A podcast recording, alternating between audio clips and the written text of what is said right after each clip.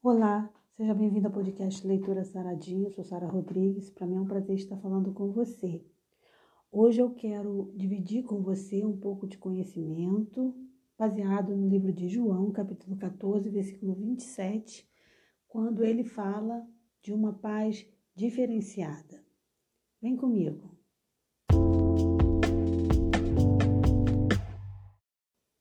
O texto diz o seguinte: Deixo-lhes a paz, a minha paz lhes dou. Não a dou como o mundo a dá. Não se perturbe o seu coração, nem tenham medo.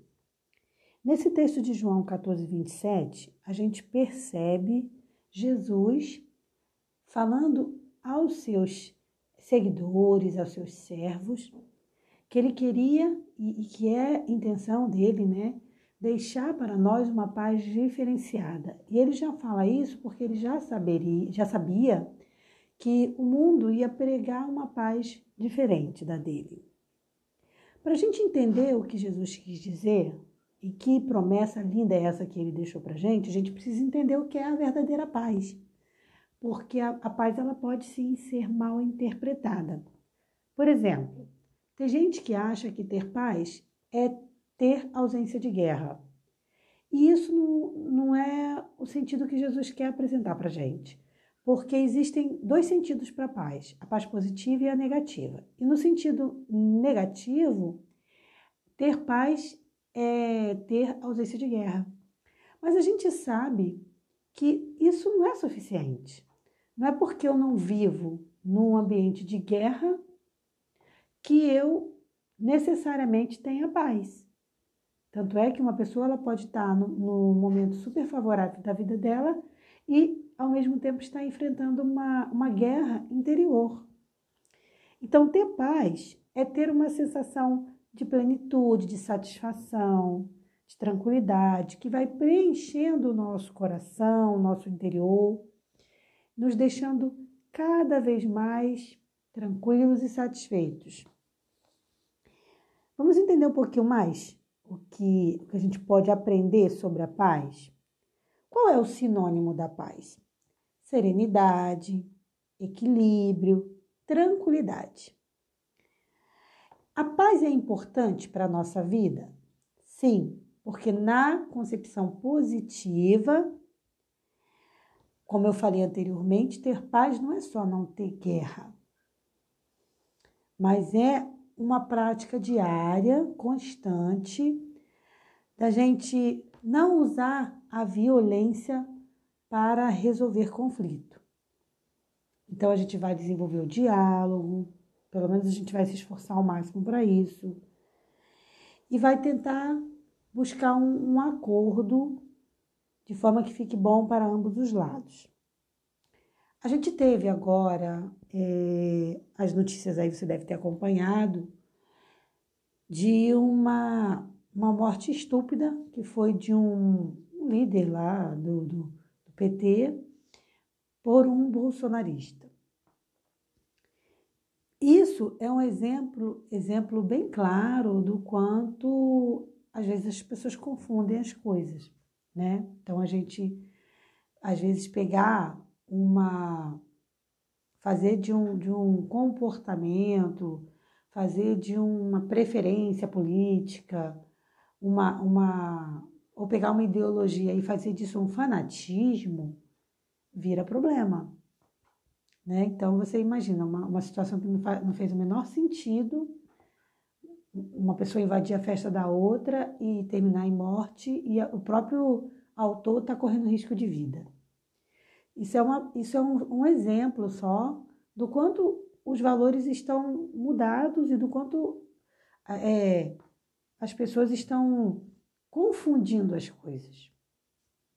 Então, voltando a falar da paz, né, a gente precisa, e principalmente a gente como cristão, a gente precisa trabalhar pela paz, a gente precisa se esforçar mais pela paz. É bem verdade que vai ter momento, e aí podem ser por inúmeros motivos, né? Sejam motivos emocionais, psicológicos, ou até mesmo por uma má alimentação, vão existir N situações que você não vai conseguir manter a paz que você gostaria. Mas é importante que você e eu que a gente trabalhe pela paz. A paz do mundo, ela é diferente da paz de Jesus. Porque a paz do mundo, ela foca nas vontades do ser humano. Então ela é falha, ela é limitada. A paz de Cristo não. Ela é harmoniosa, tá? Ela cria uma situação ali onde o, o, o adorador ele fica cada vez mais próximo do, do seu Criador, do seu líder, que é Deus, que é Jesus, né? Então, nós, como criaturas, vamos construindo nossa caminhada baseados nos ensinamentos de Cristo. Por isso, nós somos chamados de cristãos.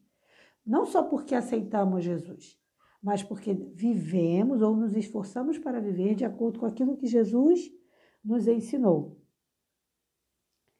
Para a gente ficar em paz, é importante que a gente abandone coisas banais, procure não se, é, se aborrecer com facilidade, não ficar se preocupando com coisas que não merecem a nossa atenção e que até podem também nos, nos deixar enfermos.